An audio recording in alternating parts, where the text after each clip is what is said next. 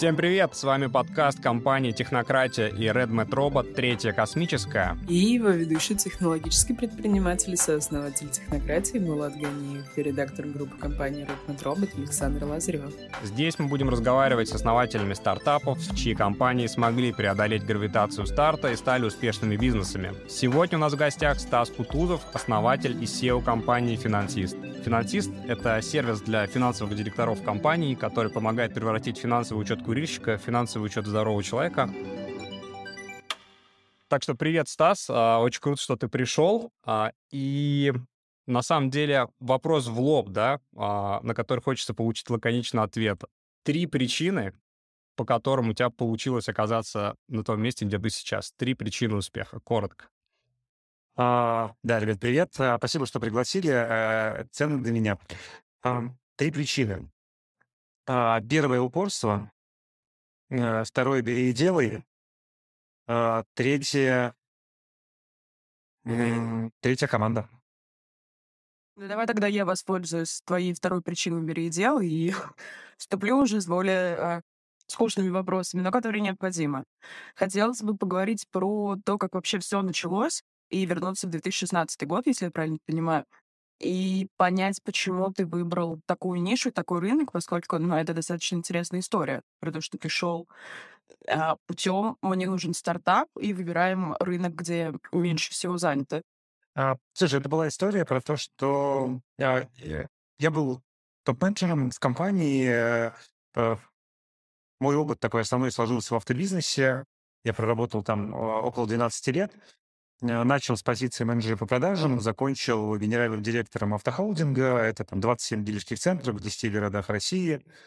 А, ну, это по обороту более миллиарда долларов был, и там около 3000 сотрудников. То есть большая компания. А, и а, в какой-то момент я все время опережал, как мне казалось, то есть мой карьерный рост все время опережал мои компетенции. То есть я там в 23, по-моему, года возглавил дилерский центр в Татарстане как э, генеральный директор, и вот, ну, там, э, дальше там шел по ступенькам. И э, меня все время не покидало ощущение, и мне внутренний голос все время говорил, Стас, э, там, ты плохой, ты плохой менеджер, потому что э, ты принимаешь решения на достаточно большие суммы, ну, то есть, как бы от твоих решений зависит там плюс-минус, э, там, когда я был генеральным директором холдинга, там плюс-минус, там, не знаю, 10-20 миллионов там прибыли, а когда стал генеральным директором, ну, всего автохолдинга, это были там сотни миллионов. То есть одно неправильное решение было э, достаточно весомым. И при этом, э, если я принимал неправильное решение, ну, там, максимум я бы не получил бонус, ну, или там, не знаю, там, меня могли бы уволить э, с этой позиции. И меня это все время триггерило, а как вот ну, вот у меня же есть там собственник э, бизнеса, вот, а как он-то? Ну, в смысле, я знаю, что там вот это решение, ну, наверняка, э, вот, ну, там, не знаю, вот этот факап принес там столько-то убытков компании. И меня все это триггерило, и я подумал, что я хочу попробовать эту роль. А, мне интересно, а как, когда ты из своего кармана реально за неправильное решение достаешь деньги и э, лишаешься И в этот момент э, мы, мы договорились с собственником, что я еще год работаю в компании, а через год я хочу попробовать свой бизнес. И э, на этом мы порешили. И через год я ушел из компании, мы сделали первый стартап. А, там а, да, я искал по следующему принципу. Какой простой вход, а, что можно быстро а, сделать, чтобы начало приносить какие-то деньги, чтобы это не было какая-то длинная а, разработка. И мы тогда сделали сервис обратного звонка. Это вот когда такие кнопочки, знаете, на сайт. Э, я вам Как callback hunter, да, получается? Да, да, да. Э, ребята были первые, callback hunter запустились, и мы, собственно, вот э, сделали аналогию, потому что вход был достаточно простой на рынок. Плюс мой нетворк среди дилеров, я мог быстро продавать наше решение. Ну, этот стартап не полетел, потому что мы в свое время продали большую дорогую лицензию General Motors, у нас были высокие цены, а, и когда General Motors а, сказала, что они уходят с рынка, оказалось, что у нас э, все яйца лежат в одной корзине, а ребята, которые, в отличие от нас, снижали цену, то есть, условно, мы там минуту звонка продавали за 60 рублей, а ребята уже продавали по 4 рубля. Ну и, соответственно, количество клиентов, которые пользовались другими сервисами, было гораздо больше, а я боялся повысить, понизить цены, потому что а вдруг вот General Motors увидит, что я всем продаю по 2, а им по 60. Ну и выручка упадет. И это был такой первый опыт. После этого мы сделали... э, зарабатывать как-то надо было, и мы начали заниматься разработкой программного обеспечения для enterprise-сегмента. То есть такая аутсорсинговая разработка. Мы делали софт для банков, э, газовой отрасли, э, выставочных центров. Ну, в Санкт-Петербурге у нас есть э, один из самых крупных. Это была уже новая команда, или ты все сто перешел в новый проект? Команда та же. Команда та же. И до сих пор та же. В смысле, мы э, как это, пр- пробуем, пробуем, пробуем вместе, а а бежим, э, проверяя разные гипотезы.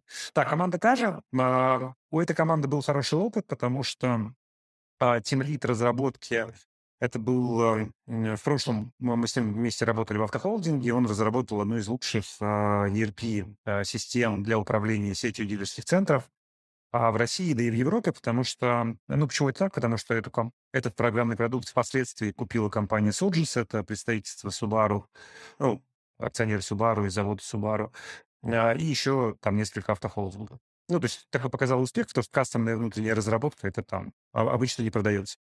Стас, можно здесь тебя перехватить? А, Очень интересный опыт у вас в том плане, что обычно, когда слушаешь истории запуска стартапов, они такие, а, так, хожу я на горе Синай, загорелся куст, и вот, значит, мне про стартап рассказали, вот, ну, или там э, какое-то магическое озарение. А у тебя очень такой был прагматичный подход, а, собственно, мы перебрали несколько различных форматов, да, мы посмотрели там, что есть рынок CRM, ты в одном из интервью говоришь, он был относительно уже там как бы Красным океаном, посмотрели рынок, значит, как будто вы очень академично так подошли к, к аналитике рынка и сформулировали продукт не от идеи, а от некого некой кондиции рыночной, да, то есть как вообще вот запустить стартап, если у тебя нет э, конкретной идеи, но ты хочешь его запустить. Мне кажется, вот интересно было бы послушать тебя на этот счет.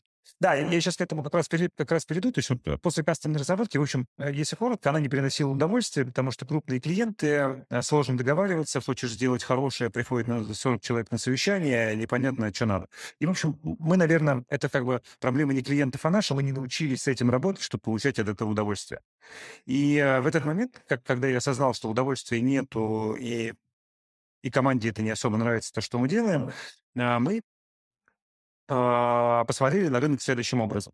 Первое, то, что мы увидели, то, что SaaS-сервисы а, во всем мире растут.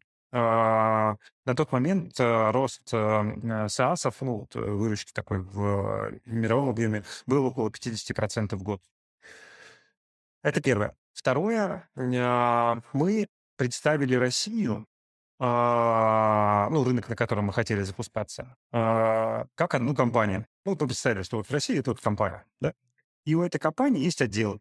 А, Есть отдел продаж, маркетинг, а, бухгалтерия, финансы, не знаю, там, охло-служба и так далее. И начали а, в каждый отдел напихивать лидеров рынка. Ну, то есть, например, там, а, продажи — это, там, не знаю, AMA CRM и там а, Bittrex 24, да, там. Бухгалтерия — это мое дело, там, юрист — это там право.ру. А, и вот для финансистов мы лидера рынка не увидели.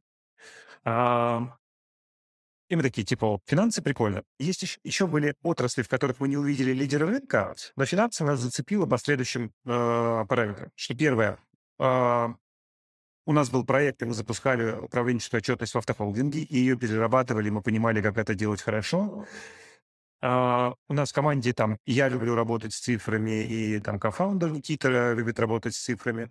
Ну, мы понимаем разработки, а, как делать такие сложные, сложные нагруженные системы, у которых большое количество данных. То есть таким образом а, мы выбрали, мы как бы шли не, от- не совсем от своей боли, а мы сложили компетенции, отсутствие лидирующего игрока на рынке, ну и сам рынок, вот, который мы там ну, задним числом, может, ошибочно выбрали, может, надо было в России запускаться изначально, да, как а, все советуют, что можно поставить компанию больше на старте. Вот, таким образом мы выбрали финансы, а, и первое то, что мы сделали, а, я нарисовал как классную презентацию, а, пошел к своим знакомым директорам дилерских центров, собственников дилерских центров, показал презентацию, говорил, смотрите, как все будет круто. И все сказали, что реально идея очень крутая, Стас.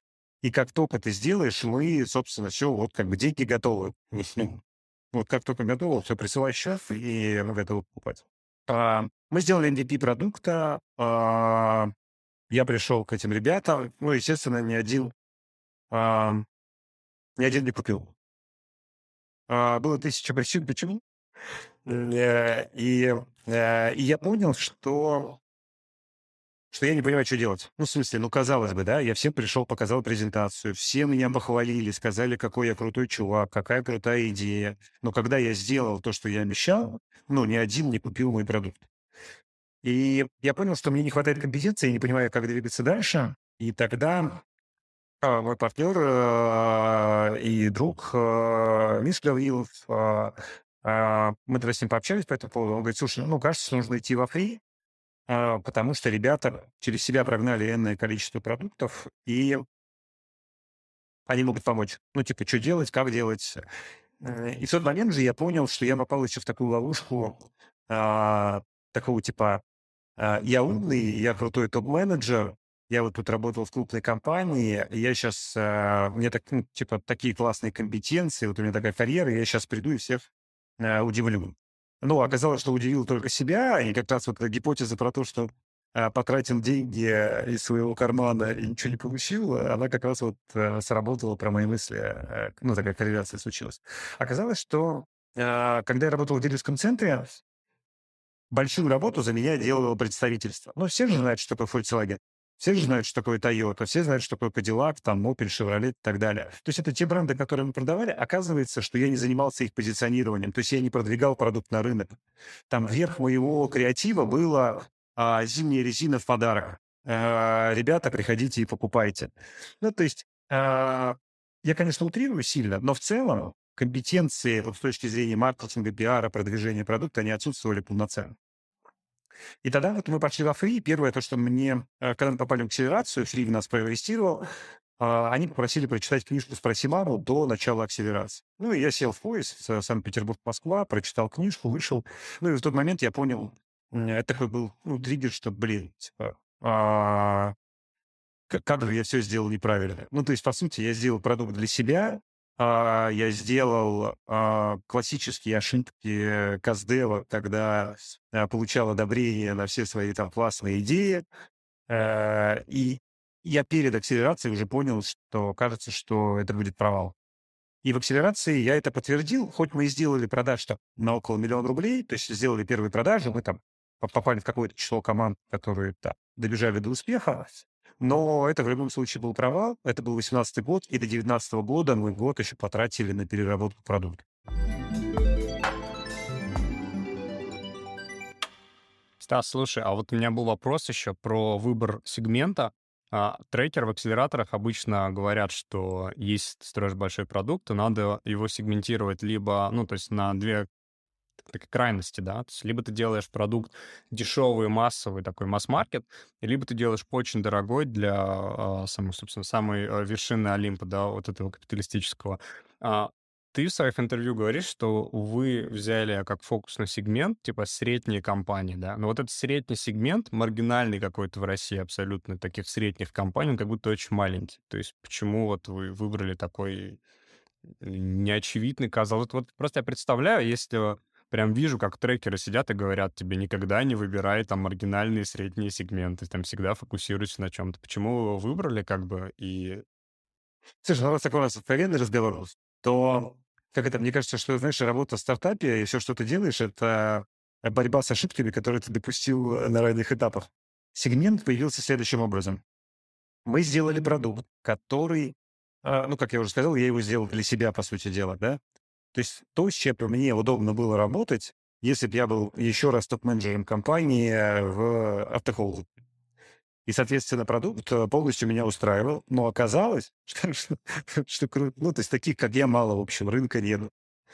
И а, продукт получился следующим.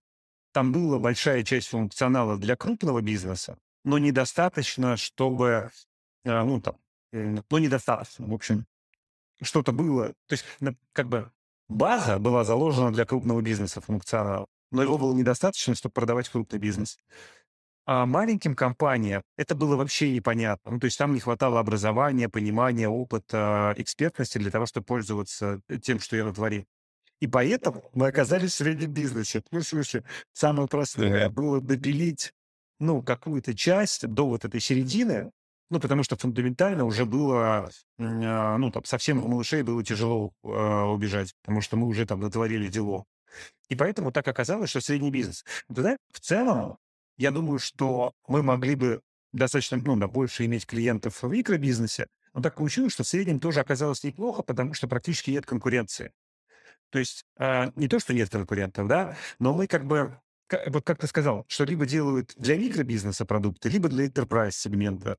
А вот там средний и крупный бизнес, ну, такой крупный, я имею в виду там не, не знаю, там, до 15 миллиардов, например. Угу. Про них все забывают, потому что вроде как их мало, и поэтому у нас как бы ну, такая конкуренция поменьше а, в этом сегменте. Но в целом, как мы оказались так, это наша ошибка. Хотела узнать как раз, как тогда обстоят дела с, э, ну, с тем, что ушли вендоры, что закрываются какие-то системы. Влияет ли это на твой бизнес? Слушай, к нам начали приходить э, большие ребята, э, которые не хотят реализовывать э, решения на базе 1С, э, ну, там, по, по энному количеству э, причин. А, им нравится то, что мы делаем. А, иногда там не хватает функционала какого-то специфического там для них, какие-то там ну, э, это на самом деле все там кроется, знаешь, там в количестве срезов, в количестве аналитик. Там, вот у нас сейчас три аналитики по вот этому параметру, а им нужно пять, например, да. И нам нужно ну, каким-то образом сейчас э, увеличивать эту функциональность. То есть мы видим, то есть те, кто раньше к нам не приходили, ну, такого размера бизнеса, они сейчас находятся в поиске, они приходят к нам, это, ну, такой теплый запрос для нас, и э, мы с этими клиентами пытаемся работать. Параллельно мы сами делаем такие outbound э, активности, когда идем э, сами к клиентам. С этими клиентами, ну, я, я их каздевлю, сам с ними работаю, пытаюсь нащупать, что им нужно, как им продавать. Ну, а дальше попробуем это э, уже передать команде СЛЗ. Ну, то есть у вас вся архитектура, или как правильно уточнить, все российское? Мы, мы вынуждены были перейти, мы частью сервисов пользовались не из России, но мы вынуждены были перейти по нескольким причинам. Ну, первая, безопасность наших э, ну, э, там, данных клиентов, потому что если пользуешься западными продуктами, тебя в какой-то момент могут отключить. Это первое. Второе, а, для того, чтобы участвовать в программе а, МСП а, от Airfreed и предоставлять, э, ну, таким являться провайдером от государства предоставления 50% компенсации а, за использование российского софта, мы вынуждены были попасть, а, пойти в, попасть в реестр российского ПО. Для этого у тебя не должно быть э, под капотом ничего связанного с э, западным софтом. То есть все должно быть, ну, условно, в кавычках, православное. Но это импортозамещение, оно началось еще до февраля. Также нельзя быстро сделать переход. То есть какой-то прицел был на это? Прицел был, потому что нам сказали, что будет такая программа, ну, вы знаете, Мгм. программа, и мы начали готовиться к этому в ноябре. И фактически у нас ушло на это, ну, там, 7 месяцев. Достаточно много.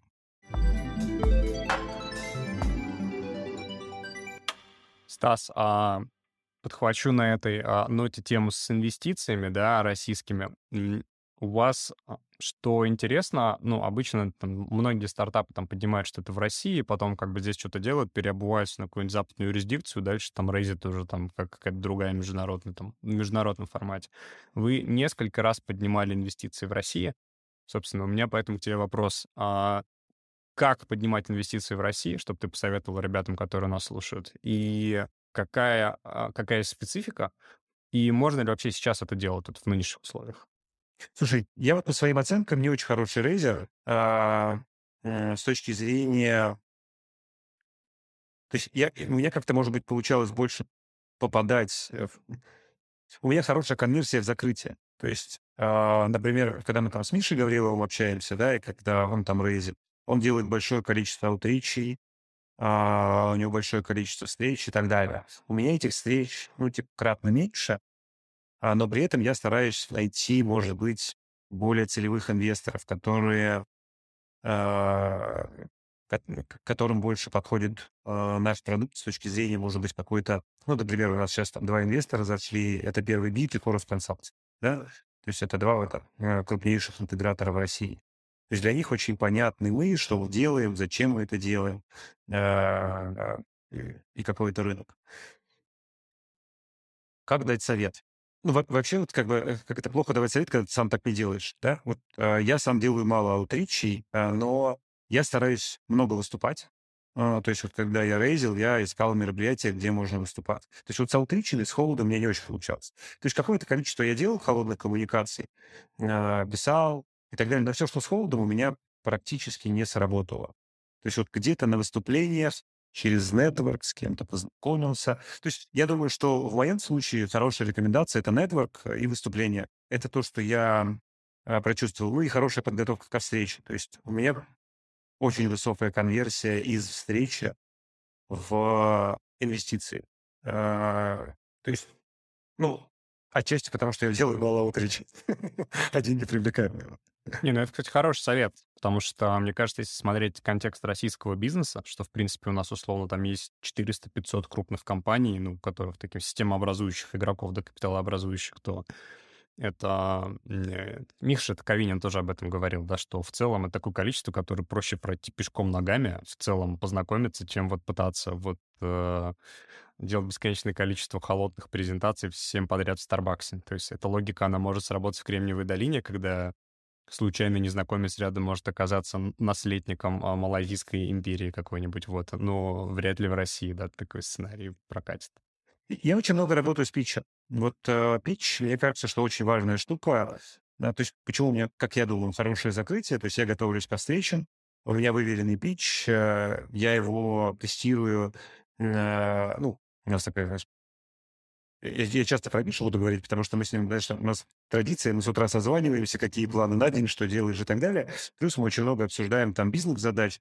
И когда, допустим, я делаю пич, я прихожу, мы его разбираем, а, он дает там фидбэки и так далее. Плюс у меня есть еще а, Дима Чумак. А, это человек, который помогает готовиться к выступлениям. Талантливейший, талантливейший человек. Он мне сильно помогает тоже, потому что а, ребята, ну, что Миша, что Дима, а, то есть Дима еще помогает, как, ну, типа, как это все подать а, и так далее, но они оба видят а, и умеют формулировать мысли гораздо короче, чем, чем когда ты сам готовишь презентацию. То есть они говорят, ты вот здесь усложняешь, ну, это человеку не нужно, так, типа, это и так понятно, об этом не стоит говорить и так далее. Вот мне кажется, что работа с питчем очень важная штука, и она мне очень сильно помогает в закрытии сделок. Потому что когда ты приходишь, и тебе, ну, там, не за две минуты рассказывают, в чем суть, да, и почему нужно инвестировать, а там тратится на это 10-15 минут, то человек уже там напротив тебя засыпает, это такое типа время. Как ввести это больше в личную историю, про то, что про пич, про э, насколько важна самопрезентация, навыки, и, может быть, как ее получить людям, которые там только начинают. Вот что-то можно в этой теме раскрыть? Слушай, я думаю, что пичить об знакомых и друзей потому что если непонятно твоим знакомым, что ты пишешь... То есть а, точно не нужно воспринимать инвестора, что инвестор разбирается во всех деталях, а, во всех бизнесах, э, в твоем бизнесе, в твоем клиентском сегменте, в их потребностях и так далее. То есть а, пич должен быть понятный любому человеку, потому что инвестор ну, не, не всегда является экспертом в твоей отрасли. Я пичу об друзей, знакомых, об команду. То есть, например, я часто, то есть когда у нас команда приходят новые сотрудники э, в команду, а, присоединяются, у нас, э, ну, HR организует встречу, и я на встрече каждый раз пичу свою презентацию от сотрудников. То есть вот, допустим, у меня, я говорю, я сейчас общаюсь с инвесторами, ребят, ну и чтобы проще рассказать о компании, мы делаем вот это, вот пич. Ну, потом спрашиваю, что понятно, что непонятно. Ну и как бы да. Где можно ставить пич, я пичу. Это помогает. А, во-первых, ты, ты же еще когда проговариваешь, ты, ты улучшаешь э, свои вот эти речевые связки. Э, ты раз проговорил, два проговорил. В следующий раз у тебя получается все короче, точнее. То есть постоянно лучше, лучше, лучше. То есть чем больше проговариваешь, тем э, лучше. Выступления помогают очень сильно, э, когда ты выступаешь. Ну, вот принцип работы, то есть э, с... Э, то есть, например, я первый раз, когда вот поработал с э, ну, таким тренером по ораторскому искусству, я пошел в акселерацию виза, ну, на конкурс визы, э, который они организовали для стартапов. И вот там я в первый раз познакомился там, с Димой Чуваком. И вот он меня готовил к встрече. Ну, если со всеми э, членами команды он там поработал, не знаю, там час, два, три, то я его сел на хвост, мы гуляли по Москве, э, значит, видели какую-то стену, э, я вставал у этой стены на улице и начинал презентовать э, ему. И потом, значит, мы там что-то проговаривали, а как лучше, да, видели следующую стену, я вставал и, и там презентовал. Ну, то есть это, ну, там, круто работало. Ну, он еще там надо мной издевался, когда мы там заходили в какое-нибудь кафе, он говорил, там, типа, знакомился с каким-то чуваком и говорил, вот, презентуй. Ну, на самом деле, вот такой опыт, а, он реально очень классный, он, ну, он помогает тебе донести правильно свои мысли, а, донести ценности твоего продукта, донести возможности рынка, Э, чтобы у инвестора появилась такая форма в тебя инвестировать, в тебя как фаундера в первую очередь. Ну, потому что если ты круто излагаешь свои мысли, если ты четко понимаешь, о чем ты говоришь, если ты владеешь метриками, с одной стороны, и с другой стороны, продукт, у которого есть рост, динамика и так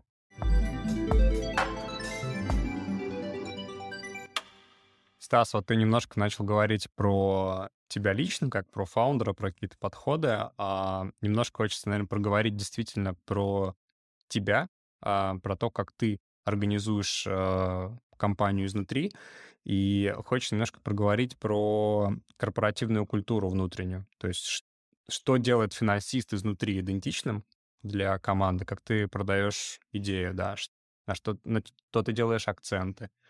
Вот. Слушай, а, это сложный вопрос для меня, ну, над которым я постоянно думаю, и э, рефлексирую на тему, а правильно ли я делаю, неправильно, а, возможно, по-другому было бы эффективнее и так далее. Но я делаю то, что, наверное, мне, э, то, что для меня комфортно. То есть не факт, что это ну, может быть эффективно для бизнеса, да, возможно, другой стиль управления был бы эффективен, но я строю а, партнерские отношения с командой.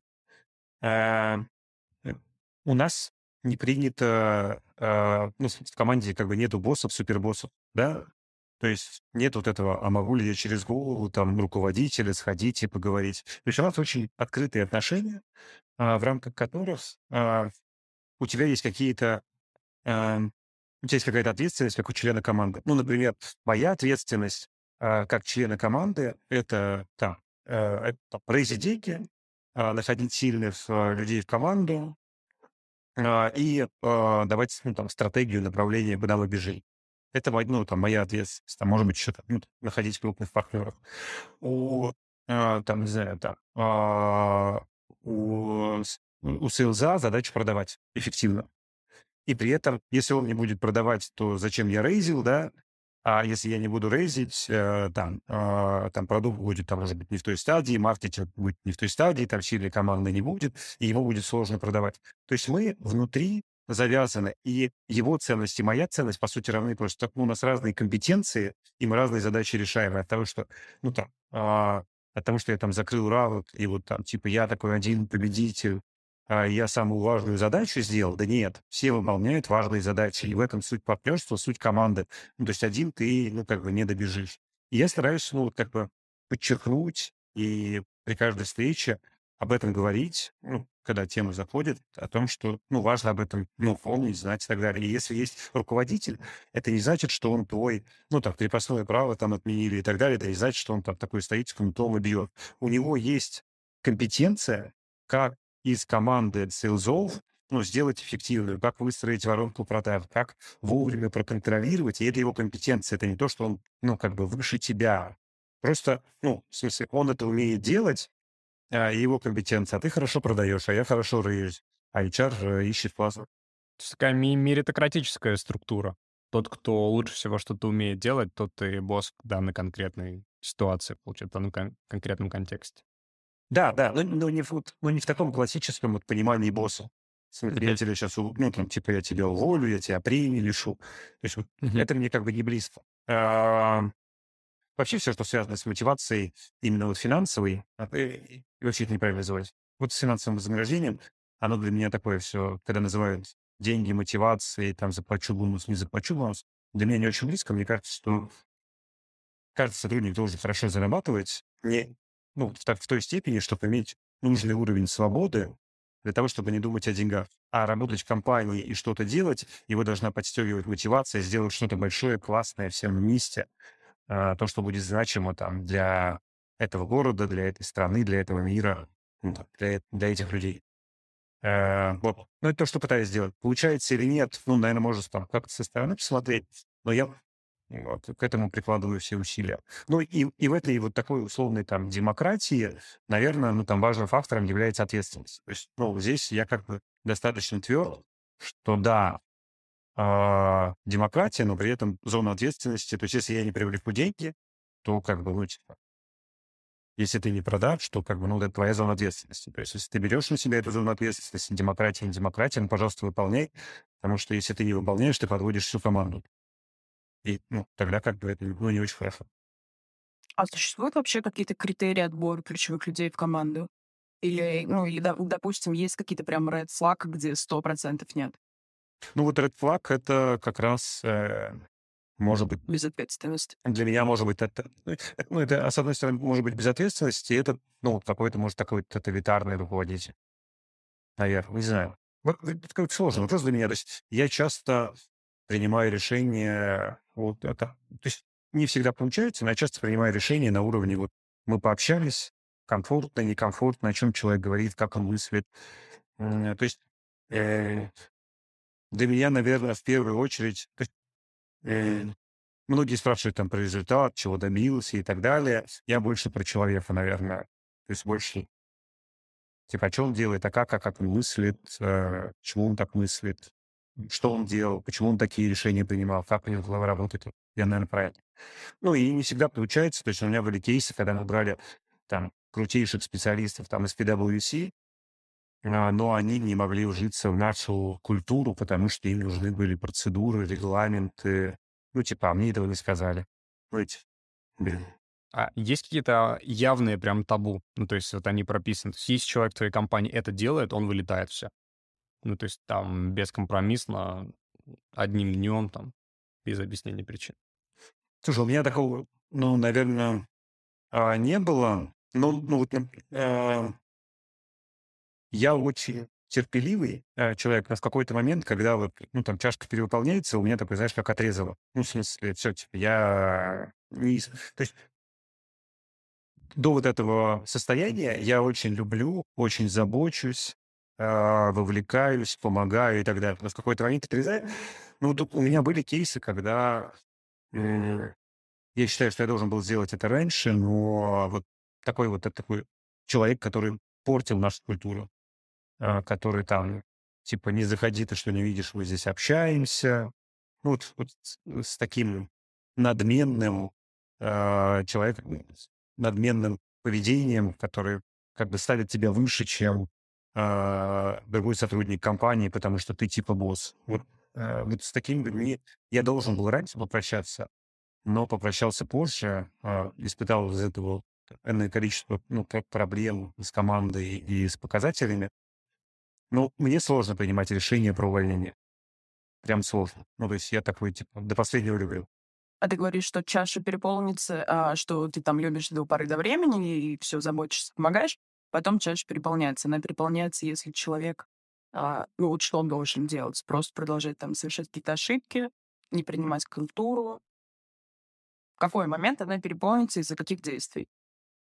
Ну, ну, вот у меня был кейс, когда вот руководитель был с таким надменным, и, э, с таким тоталитарным вот таким видением управления, и я тогда подумал, что, блин, ну, может быть, может быть, это я, ну, как бы неправильный руководитель.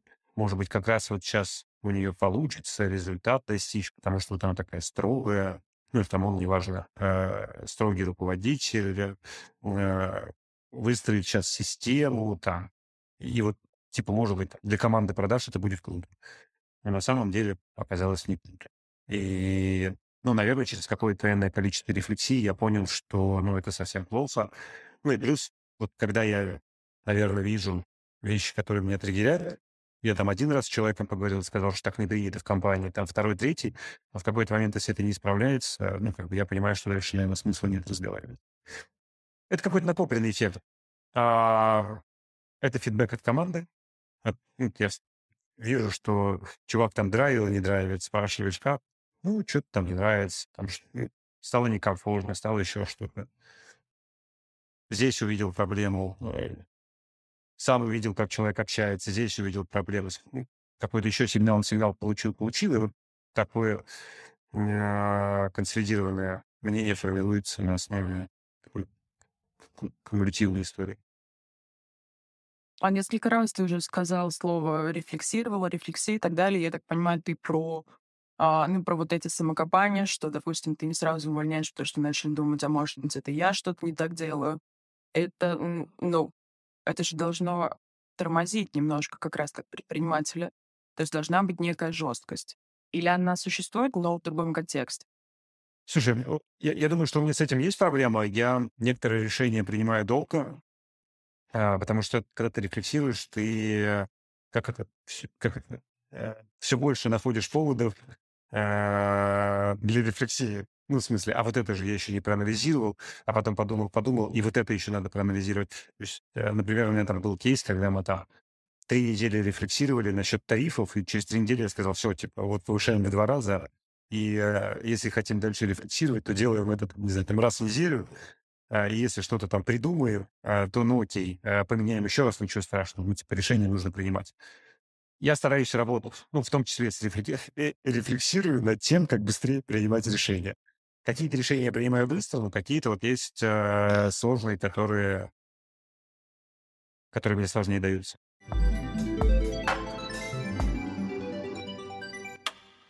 Стас, а были ли какие-то моменты, когда ну, ты понимал, что вот вот-вот и компания вообще сейчас э, загнется, такие точки перегиба, вот вообще конец, да, то есть или момент, когда ты сам был уже перегрет настолько, что хотел все бросить, вот такие кризисы. Если да, то расскажи, как из них выходил, да, ну, то есть, ну, скорее всего, да, да, я так предполагаю, нет предпринимателей, у которых нет, поэтому вопрос, наверное, как ты из них выходил. У меня было несколько кейсов. А, а, один был такой яркий, э, денег осталось на неделю, э, то есть через неделю зарплата, ну и все. Инвестор делает офер, а, готов все переводить 30 миллионов. И было энное количество причин, э, по которым я сказал, что нет, мы не берем у тебя деньги. И, конечно, команда на меня посмотрела очень косо, потому что, ну, типа, Стас, а что ты закрываться собрался? Ну, в смысле, ну, я вернул. То есть, если мы возьмем, то мне кажется, что это будет, ну, не очень хорошо для нас. И мы не взяли, команда сначала была против, потом, ну, как все меня поддержали. Ну, потому что, в смысле, я уже отказал, вариантов зубов не было. А, ну, а возможно, как-то согласиться, не знаю. Но это было такое а, жесткое решение, и через два дня э, мы договорились с этим же человеком, я ему позвонил и говорю, слушай, ну тебе же все равно, ты же по этим, по этим причинам хотел. Он говорит, ну типа да. Я говорю, давай мы вот такую штуку сделаем, заплати нам там энное количество миллионов, и у тебя будет счастье. И он заплатил, и мы продолжили, э, и мы заплатили зарплату, э, э, что было позитивно. Слушай, ну были ситуации, а почему не хотел а, сразу брать? Ну, то есть интересно просто, что такого было, что в такой критической ситуации ты отказался? Мы не взяли инвестиции, мы взяли заказ от него.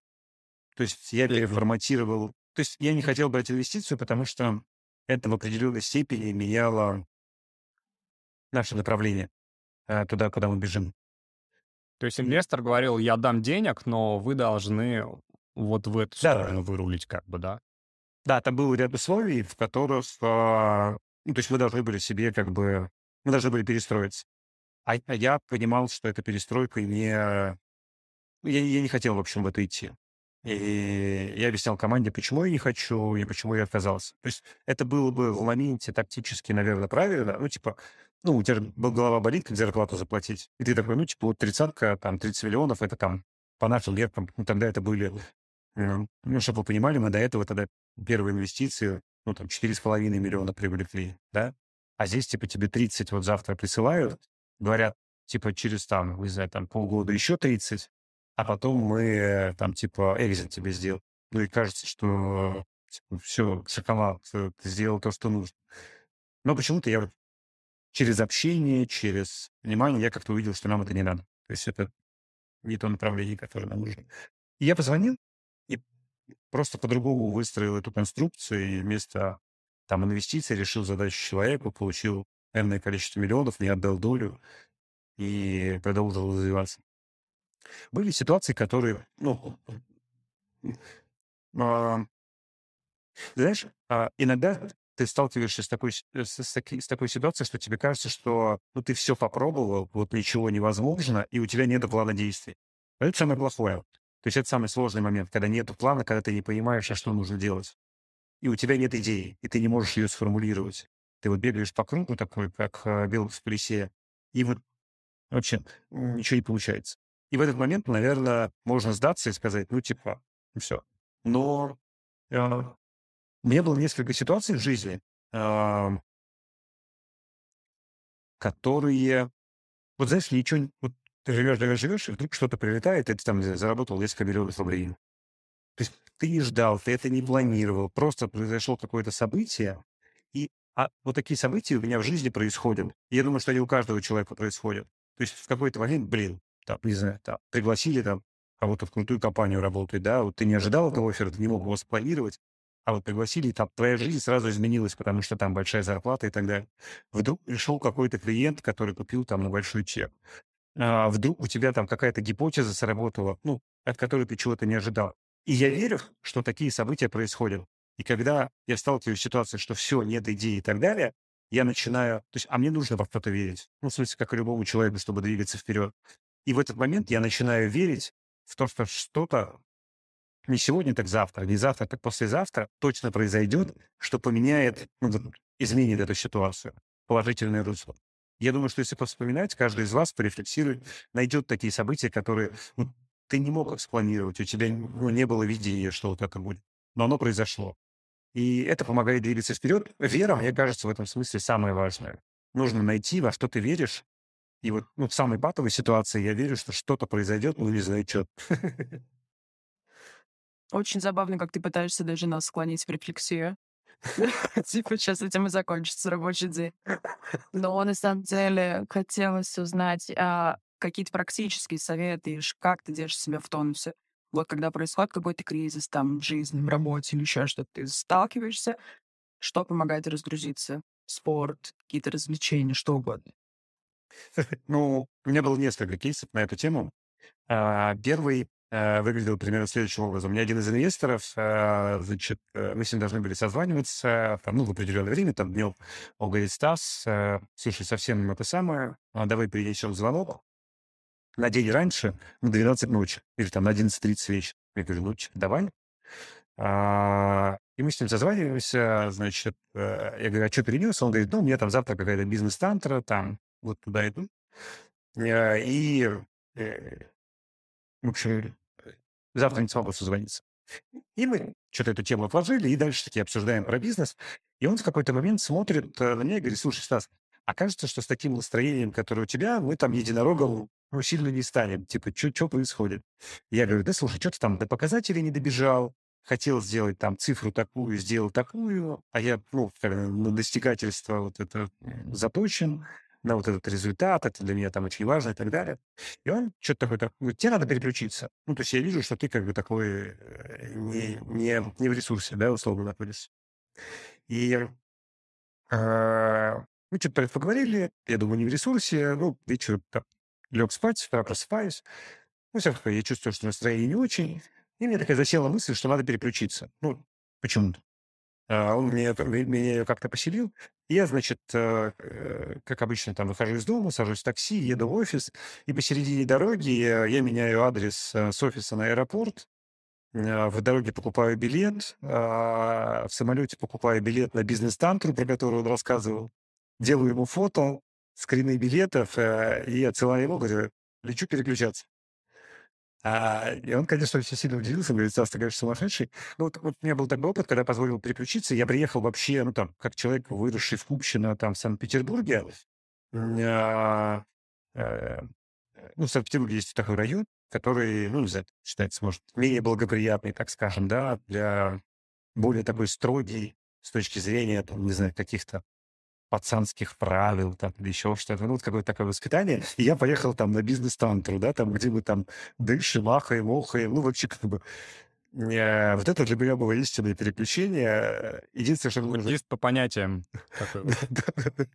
Это было для меня реально сложно. Э, но это был такой первый опыт там переключения.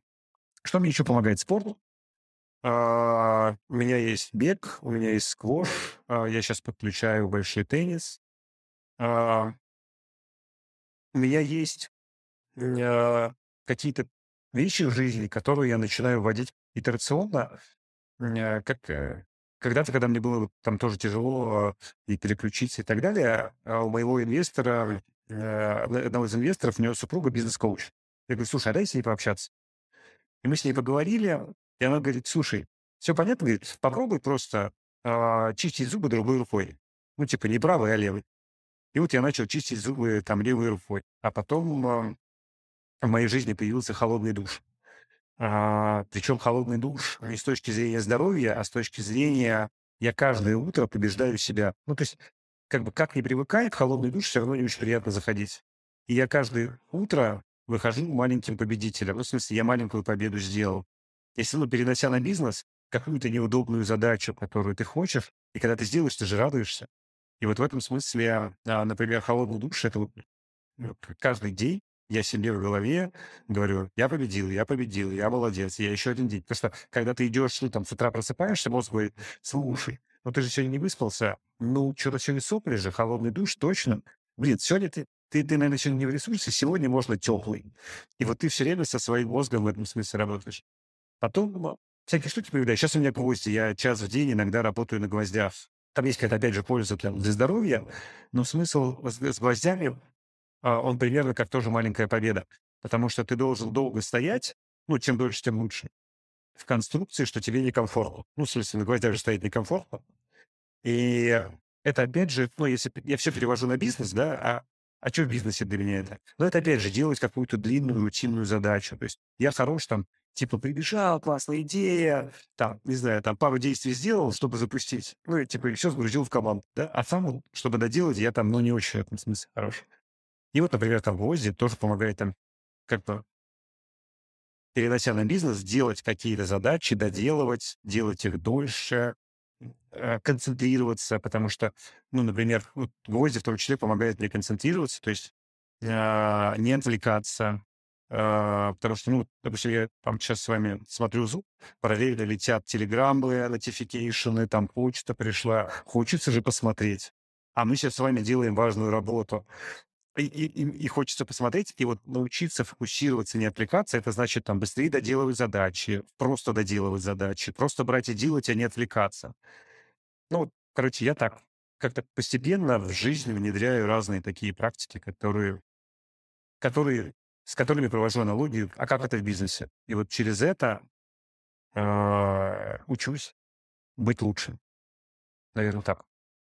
Да, я вижу еще у вас там новая инициатива с этим Slow Running Club, про который Миша постоянно сейчас э, пиарит в своих соцсеточках. Как вы до Slow Running Club добежали? Как же такая тавтология получилась? Слушай, это... Да, э, да-да-да. Э, слушай, Slow Running Club— это э, сообщество людей, которые э, вместе собираются и бегают. А, при этом мы определенным, с определенным темпом бегаем, а, мы бегаем по пульсу. А, наш пульс должен быть от 120 до 130. Есть этому объяснение, потому что когда ты бегаешь таким пульсом, у тебя сердце приобретает большую эластичность, ты меньше себя травмируешь, а если сердце приобретает большую эластичность, оно может совершать больше работы, и ты его развиваешь. Если ты бегаешь на большем пульсе, там, больше 150, то ты, наоборот, э, используешь ресурс сердца, да? А, то есть напрягаешь. И это первая история. Вторая история, ну, это только почему, почему правильно медленно бегать. Вторая история, не все готовы быстро бегать. То есть, например, к нам приходит в клуб э, человек, который до этого практически не бегал, и с нами в первый раз пробегает десятку и не запыхавшись. Потому что, ну, вот там пульс правильный, темп правильный. То есть мы бежим примерно 8 минут километр. Это для бегунов очень медленно. То есть бегун там нравится 5 минут за километр бежать, 4.30, 4 минуты, кто-то там с 4 выбегает, наверное, какие-то там, специалисты. Э, поэтому это такой клуб. А, в этом клубе есть это самый темп, с которым мы бежим, называется темп Стаса. А, потому что я всем навязываю, что ребята нужны. Я такой пейсмейкер, э, я все время кричу, ребята... Есть слово он стал благодаря тебе? Или он, наоборот, ускоряется благодаря тебе? Нет, я думаю, что, я думаю, что слово он стал благодаря Ницше, а, но а, сохраниться слово благодаря, благодаря, наверное, ну, там, мне и Мише, потому что э, мы, мы эту штуку поддерживаем, то есть и, и, а, мы эту штуку поддерживаем и объясняем, почему это правильно, почему это хорошо, и удерживать себя, потому что очень тяжело себя удержать. То есть это работа наоборот. Ты же когда спортом занимаешься, например, ну я вот так, как такой, ну там условно у себя в голове победитель, должен быстрее бежать, дальше кидать, а, а, больше выигрывать и так далее. И здесь тебе хочется все время ускориться. Но здесь я как бы перевернул конструкцию в своей голове. Э, я себе вот как бы золотую медаль даю за другую за то, что самое. Ну и плюс мы всякие такие прикольные штуки делаем. То есть, например, мы там в Санкт-Петербурге Например, у нас там каждый раз новый маршрут, мы там обегаем Петроград. Вокруг все э, вокруг Петроградки там нужно пробежаться. Это все вдоль набережной, все красивые виды. А, плюс мы медленно бегаем, а поскольку в основном такая бизнес-тусовка, мы обсуждаем какие-то бизнес-задачи, гипотезы, новые проекты. И это, ну, определенные комьюнити и такой нетворк, который очень важен для нас. Плюс это всегда какой-то ништяк в конце, когда мы бежим там до вкусной кофейни, с каким-то прикольным кексиком там. Бегаем, а, чтобы есть. Я помню ваш слоган, да. Да, бегаем, чтобы есть. Это обязательно. Надо себя вознаграждать.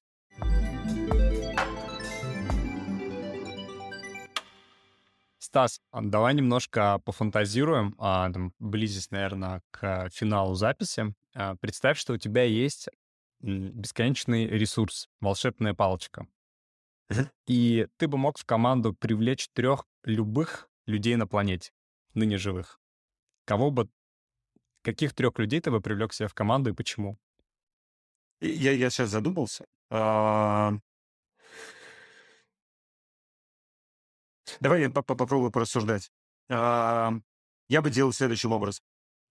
Я бы пытался, а, когда я беру людей в команду, а, я пытаюсь понять, какие слабые стороны у меня, которые нужно усилить. Это первое. А, а второй, какие слабые стороны у команды, которые нужно усилить. А, соответственно, чтобы ну, вы стали сильнее. А, я бы а, хотел сильнее стать а, в интерфейсах и в продукте, а, чтобы быть более нативными для и понятными для наших пользователей. Здесь бы я, наверное, смотрел кого-то а, из тех ребят, кто делали а, iOS, да, а, потому что такие, типа, прикладные, ну, то есть вот у кого есть такой опыт, делать очень круто, очень понятно, когда э, кажется сложными задачами, э, может пользоваться ну, гигантское количество людей, и для этого не нужно специальное обучение. А, по крайней мере, какой-то частью функционала. Условно, Второй... Тони первый человек в твоей команде. Да, да, берем, берем, классно. А, второе, наверное, я бы искал человека с, а, наверное, каким-то сумасшедшим мышлением вперед, а, такого классного, крутого стратега с большим видением. Не знаю, кто это может быть. Ну, повыбираю пока. А, и, и у нас трех, да, надо выбрать? Да. Может быть, какого-то крутого нетворкера, не знаю. Я думаю, что нетворк бы, но точно имело смысл усилить в нашей команде. Давай спустимся к личностям. Ну, то есть, э, да, это же просто я, фан. Ты можешь назвать этих людей. Ты можешь э, взять в команду кого угодно. Там, Илона Маска или кого ты хочешь. Вот Джонни Айф у тебя уже есть в копилке. Осталось еще два слота. Ну, давай, ну, Маска точно имеет смысл брать. Ну, с точки зрения его видения, того, как он делает, того, как он запускает. Он мега крутой чувак. Отлично. Айв, Маск и третий чувак, который должен быть нетворкером из Днепра. В принципе, если всех этих ребят взять, если всех этих ребят взять, то можно и меня брать. А, а, а самое правильное, может быть, взять Маска и ему доверить выбор двух других. Вот это Петро. Я, я не думал, что вопрос так хакнут, знаешь, как бы. Слушай, ну вот быстро нету. Я бы мыслил так. Я бы подумал, кто Манс точно, Джонни Айф очень крутая мысль. Вообще-то мне все идеи. То есть я, я бы точно взял еще четвертым а, тебя, Влад, потому что, ну, в смысле, я какую-то мысль, а ты ее докручиваешь, добиваешь и э, помогаешь доформулировать. Очень крутая планерка. Там я, ты, Маск, Джонни Айф и кто-то, если честно. Я, мне кажется... Там Это же Илон Маск. Просто вообще... Черт, просто говори. Просто говори, мы будем делать. Да, человек, которому я готов, наверное, беспрекословно подчиняться, это вот примерно, да, вот эта команда в целом. Да, точно. Слушай, давай ты, может, подумаешь, мы перейдем к второму такому вопросу, да, который да. тоже, на самом деле, немножко э, призван заставить тебя пофантазировать. Представь, что у тебя опять бесконечный ресурс, там, денежные, влияние и прочего. И ты можешь стать владельцем трех любых компаний в мире. Какие три компании ты бы взял себе? Ну, точно Apple. Я их люблю. Интересно порассуждать, почему, да? Ну, то есть вот как бы эту компанию, потому что... Я обожаю их э, за продукты. Ну, то есть я или сам пользуюсь, э, мне это доставляет удовольствие, я кайфую от этих продуктов. И я понимаю, что э, я в этом смысле даже имею какую-то Apple зависимость. Я не могу позволить себе купить ну, продукт другой человек. Ну, в смысле, потому что мне с ним будет некомфортно. Это же уникально, ну, в смысле. Это очень круто. Мне кажется, мы в этом вопросе сейчас идем по подобию первого, потому что я боюсь, что сейчас прозвучит Тесла, и что-то технократия. А, вообще, я поступил следующим образом, наверное. Вот. Я знаю. Я бы взял Apple, и я бы взял, наверное, две самые прибыльные компании, у которых э, самая большая прибыль это от всех компаний. А, потому что стратегически, ну, не как стратегически, там. Короче, мне хочется прийти к нескольким возможностям а, в перспективе. С одной стороны, иметь возможность инвестировать в крутые продукты, которые улучшают жизнь людей, а, ну, в разных ее аспектах, в пользе, в долголетии, возможно, в в общем, это то, что улучшает жизнь человека. А вторая э, история, причем я бы делал еще упор в улучшение там, где сейчас большая проблема. Да, то есть, ну, мне как-то хочется быть полезным. Э, не знаю, в той же Африке, да, если там проблемы с водой, то решать вот эти проблемы. Ну, то есть улучшать средний уровень жизни на планете, ну, мне кажется, круто через то, что где совсем плохо. А, для этого нужны ресурсы, и чаще всего а, ну, деньги будут точно помогать к сильной команде Маска, а, который точно скажет, какую компанию нужно купить, э, которая будет круто очищать воду, стоить дорого и так далее. И чтобы у нее были ресурсы э, это делать. Вот, наверное, так. Я не знаю. Я молю вас только не покупать Твиттер. А вот самый прибыльный? А я не знаю, какие самые прибыльные сейчас две компании в мире. Но мне кажется, что ну, не, не по капитализации, а вот чисто бабла, у которых больше всего. Я бы их... Мне почему-то кажется, что в этом плане вполне себе Amazon подходит. Я, конечно, могу ошибиться, но с учетом их бизнес-модели, как будто они вполне себе могут быть самые дорогие, самые прибыльные, как многие Берем. в этом плане. Да, что. Берем было. И добивающий вопрос... Не, не, не зря я взял тебя в команду. Добивающий вопрос, Стас. Оказавшись перед Маском, что ты ему скажешь? Иди ко мне в команду. Да, да, первая была мысль. Чувак, а как ты можешь нас усилить? Как будто Маска ты встретил на собеседовании, знаешь, вот. А ну, выбираешь такой вот, взять или нет. Ну, чем ты можешь нас усилить? Да-да-да. Что бы я сказал? Ну, представь, такой залетаешь в лифт. Лифт едет 10 секунд, и вот ты с маском 10 секунд в лифте. И тебе ему надо что-то сказать. Если бы... Да, если бы... Я бы попросил... Я бы был крут. Ну, я бы был рад, не крут. Я бы был рад, если бы он согласился один час в месяц или один раз, один час в два месяца уделять на встречу. Я бы вот это, наверное, попросил. можно с тобой видеться один раз в какое-то время. Ну, регулярно. А, чтобы докручивать. Мне бы, наверное, вот это было важно. Мне кажется, очень крутой способ использовать эту возможность. Правда, он уже и так у тебя в команде, так что не знаю, зачем тебе встречаться раз в месяц. Можешь как бы и так загуливать к нему. Стас, спасибо большое. Нам тут все пишут, что нам пора закругляться э, уже в этом подкасте. Мне кажется, получился очень интересный разговор. Вот. Спасибо вам, ребят. Очень круто. Надеюсь, был... Спасибо большое. Я еще хотела, хотела добавить про то, что у меня у нас 10 минут назад была презентация, почему Купчино плохой район, и я там родился. А дальше мы резко перешли, что я скажу маску, а, что я люблю бегать ради эластичности сердца, и это ну, классно масштабируется. Мне кажется, это такой э, стартапер-пак получился. Там типа бег, маск, э, инвестиции. Просто мы все, в принципе, важные топики затронули вот в разговорах с стартапами. вот. Это Круто. Спасибо, Стас. Надеюсь, а мы с тобой скоро увидимся, да? То есть, что надеяться, мы с тобой увидимся по пятницам, так что до пятницы, видимо. давай, давай. Все, спасибо.